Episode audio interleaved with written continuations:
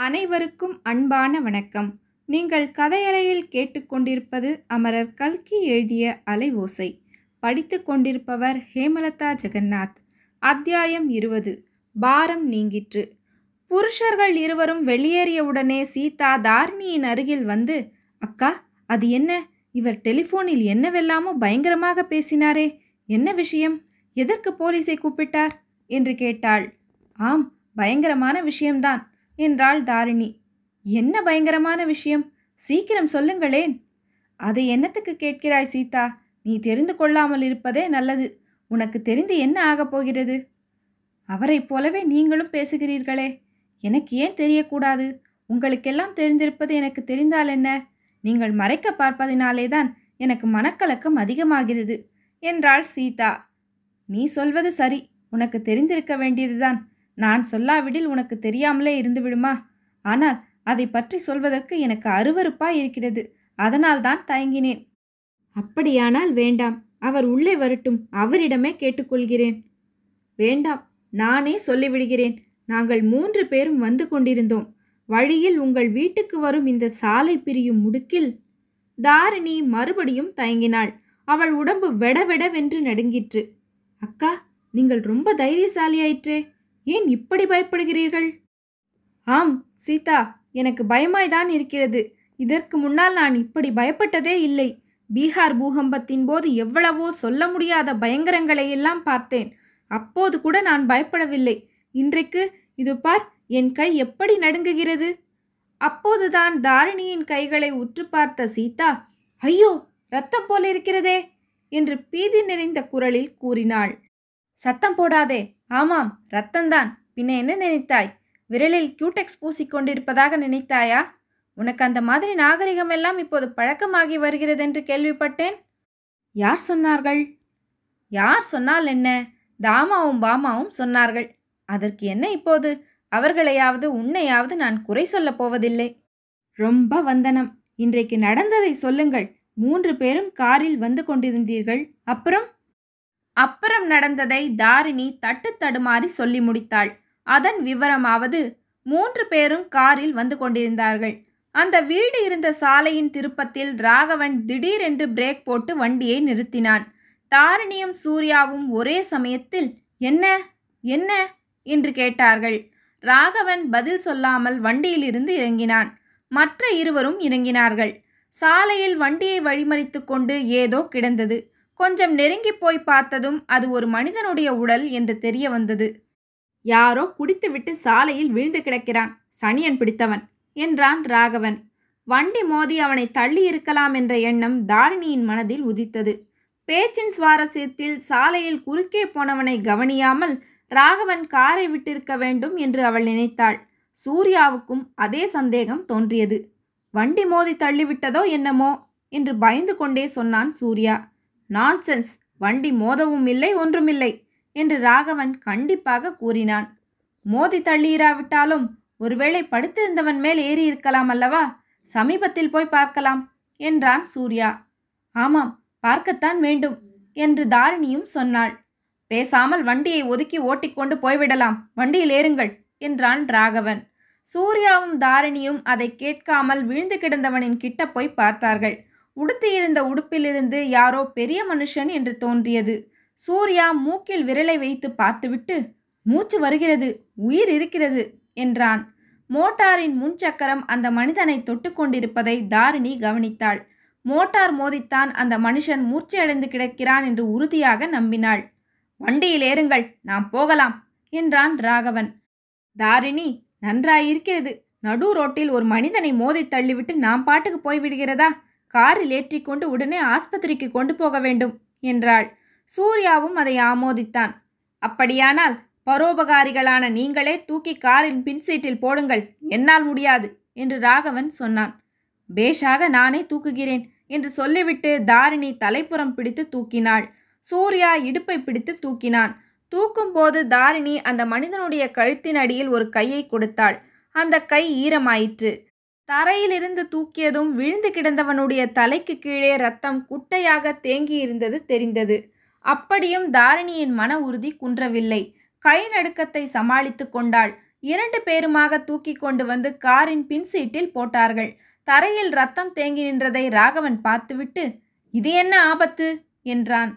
எல்லாம் நம்மால் வந்த ஆபத்து தானே? ஆஸ்பத்திரிக்கு வண்டியை விடுங்கள் என்றாள் தாரிணி. ரொம்ப சரி. சீக்கிரம் ஏறி தொலையுங்கள். என்றான் ராகவன்.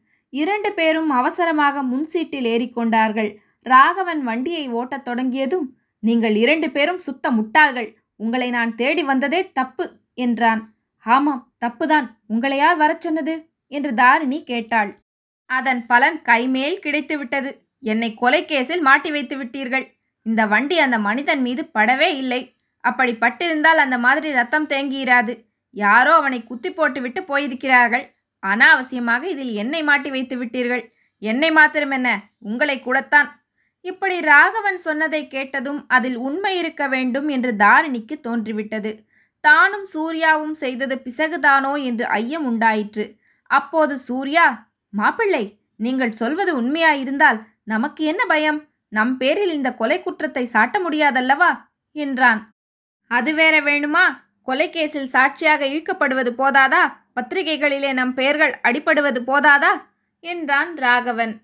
போனது போகட்டும். இப்போது என்ன செய்யலாம்? அதை பற்றி யோசியுங்கள் என்று தாரிணி சமாதானமாக பேசினாள். எனக்கு யோசிக்கும் சக்தியே இல்லை. நீங்களே யோசனை சொல்லுங்கள். வண்டியை எங்கே விடட்டும்? என்றான் ராகவன். ஆஸ்பத்திரிக்கு நேரே போகலாம் அல்லது போலீஸ் ஸ்டேஷனுக்கு போகலாம் என்றான் சூர்யா. அதை தாரிணி ஆமோதித்தாள். இரண்டு இடத்துக்கும் சேர்ந்தால் போல் போக முடியாதல்லவா? முதலில் எந்த இடத்துக்கு போவது? என்று ராகவன் கேட்டான். இதற்கு பதில் சொல்ல அவர்களுக்கு தெரியவில்லை. இரண்டு பேரும் மௌனம் சாதித்தார்கள். எனக்கு கை நடுங்குகிறது. இனிமேல் வண்டி ஓட்டினால் எங்கேயாவது மரத்தில் மோதி விடுவேன். நேரே வீட்டுக்கு வண்டியை விடுகிறேன். அங்கிருந்து டெலிஃபோனில் பேசிக்கொள்ளலாம் என்றான் ராகவன். தாரிணிக்கு உடனே சீதாவின் நினைவு உண்டாயிற்று. இந்த விஷயத்தையெல்லாம் அவள் அறிந்தால் எத்தனை மனக்குழப்பம் அடைவாள்? ஏற்கனவே அவளுக்கு கொஞ்சம் ஹிஸ்டீரியா உண்டு. இதனால் அதிகமாகிவிட்டால் என்ன செய்கிறது? ஆகையால் ராகவனிடம் வீட்டுக்கு ஓட்ட வேண்டாம் என்று வேண்டிக் கொள்ள நினைத்தாள். அதற்குள்ளே கால் நின்றுவிட்டது. அதாவது ராகவன் வீட்டு வாசலுக்கு வண்டி வந்தாகிவிட்டது. மேற்கூறிய விவரத்தை அடங்காத ஆவலுடனும் கவலையுடனும் பயங்கர உணர்ச்சியுடனும் கேட்டுக்கொண்டிருந்த சீதா அக்கா இது என்ன விபரீதம்? இவருக்கு ஏதாவது அபாயம் நேருமோ? ஒருவேளை போலீசார் இவரை அரசு செய்து விடுவார்களோ? என்று நடுங்கிக் கொண்டு கேட்டாள். பயப்படாதே சீதா அப்படி ஒன்றும் நேர்ந்து விடாது. இந்த புதுடெல்லி போலீஸ்காரர்கள் கூட அவ்வளவு மூடத்தனமாக நடந்து கொள்ள மாட்டார்கள். மேலும் உன் கணவர் பெரிய உத்தியோகஸ்தர் செல்வாக்கு அதிகம் உள்ளவர். அவரை யாரும் கைது செய்ய முடியாது. ஒருவேளை வாக்குமூலம் கொடுப்பதற்காக போலீஸ் ஸ்டேஷனுக்கு போய் வரும்படி நேரிடலாம். மற்றபடி ஒன்றும் நேராது என்றாள் தாரிணி. இதை கேட்டதும் சீதாவின் மனதிலிருந்த பெரும் பெரும்பாரம் நீங்கிற்று. வேறு விஷயங்களை பற்றி சிந்திக்க முடிந்தது. அந்த நேரத்தில் அதே வீட்டு கொல்லைப்புறத்து தட்டுமுட்டு சாமானறையில் தாரிணியின் தாயார் இருந்தாள் என்பது பளிச்சென்று நினைவுக்கு வந்தது. ஆனால் அதை பற்றி தாரிணியிடம் சொல்ல முடியாதபடி தன் வாயை கட்டி போட்டிருக்கிறாளே அந்த ரசியா பேகம். அவளுக்கு கொடுத்த வாக்குறுதியை மீறலாமா? ரசியா பேகம் ரத்தம் தோய்ந்த கத்தியை குழாயில் அலம்பிய காட்சி சீதாவின் கண் முன்னால் வந்தது. அவளுக்கும் இப்போது தாரிணி விவரித்த சம்பவத்திற்கும் ஏதேனும் சம்பந்தம் உண்டா? ஏன் இருக்கக்கூடாது? அப்படியானால் தான் இருக்க இடம் கொடுத்து மறைத்து வைத்திருப்பது ஒரு கொலைகாரியையா? தான் செய்தது சரியா? இது தன் கணவருக்கு தெரிந்தால் என்ன சொல்வார்? சீதாவுக்கு சட்டென்று காரின் பின் சீட்டில் தான் பார்த்த மூட்டை போன்ற வஸ்து ஞாபகம் வந்தது. அக்கா காரில் மூட்டை மாதிரி ஒன்று கிடந்ததே அது என்று தயங்கினாள். ஆமாம் சீதா அது மூட்டை இல்லை. சாலையிலிருந்து நாங்கள் எடுத்து போட்ட மனிதன். ஆனால் அதை பற்றியே ஏன் பேசிக்கொண்டிருக்க வேண்டும்? வேறு விஷயம் ஏதாவது பேசலாம். என்றாள் தாரிணி. மூன்று பேரும் காரின் முன் சீட்டில் உட்கார்ந்து வந்த காரணம் இப்போது சீதாவுக்கு புலப்பட்டது. அதிலிருந்து வேறு விஷயத்துக்கு மனம் பாய்ந்தது. அக்கா நீங்கள் மூன்று பேரும் இன்றைக்கு எப்படி ஒன்றாய் சேர்ந்தீர்கள்? என்று கேட்டாள். சூர்யாவின் அறைக்கு நான் போயிருந்தேன். சூர்யாவை தேடிக்கொண்டு உன் கணவரும் வந்து சேர்ந்தார். எல்லோருமாக உன்னை பார்ப்பதற்காக புறப்பட்டு வந்தோம். வருகிற வழியிலேதான் இப்படி ஆயிற்று என்றாள் தாரிணி. சூர்யாவை பார்க்க போயிருந்தீர்களா? என்னை பார்க்க ஒரு தடவை கூட வரவில்லையே. என்னை அடியோடு மறந்து விட்டீர்களா? மறக்கவில்லை சீதா. வரலாம் என்றுதான் இருந்தேன். ஆனால் உன் கணவர் என்ன எண்ணிக்கொள்வாரோ என்று பயமாயிருந்தது. சூர்யாவுக்கும் அதுதான் தயக்கம். இதை கேட்டபோது சீதாவுக்கு எரிச்சலாய் இருந்தது இவர்கள் இரண்டு பேரும் இப்போது ஒன்றாய் போய்விட்டார்கள் போலிருக்கிறது. நாம் தான் தனியாக போய்விட்டோம். சூர்யாவுக்கு நம்மை காட்டிலும் இவளிடத்தில் என்ன சிநேகம் வந்தது? இப்படி நினைத்து சீதா இவரிடம் எதற்காக நீங்கள் பயப்பட வேண்டும்? உங்களை கடித்து விழுங்கி விடுவாரா? இவர்தான் எப்போதும் உங்கள் தியானமாக இருக்கிறாரே சூர்யாவுக்கு இவ்வளவு வஞ்சனை உண்டு என்று இதுவரையில் எனக்கு தெரியாது என்றாள். தாரிணி சீதாவை சிறிது உற்று பார்த்துவிட்டு ஏன் இப்படி சொல்கிறாய்? உன் அம்மாஞ்சியைப் போல் சூதுவாது இல்லாத சாதுவை நான் பார்த்ததே இல்லை என்றாள். ஆமாம் சூர்யா சாதுவாகத்தான் இருந்தான். கொஞ்ச நாளாக சூதுவாது வந்திருக்கிறது. ஆக்ராவிலிருந்து திரும்பியதற்கு பிறகு நீங்கள் இன்றைக்குத்தான் அவனை முதல் தடவை பார்த்தீர்களா? இல்லை சீதா. திரும்பி வந்தவுடனேயே சூர்யாவை நான் போய் பார்த்தேன். என்னை நெற்றியில் காயப்படுத்தியது பற்றி அவர் வருத்தப்பட்டு கடிதம் எழுதியிருந்தார் அல்லவா? அதற்கு சமாதானம் சொல்லலாம் என்று போனேன் என்றாள் தாரிணி. அப்படித்தான் நினைத்தேன் என்றாள் சீதா. எப்படி நினைத்தாய்?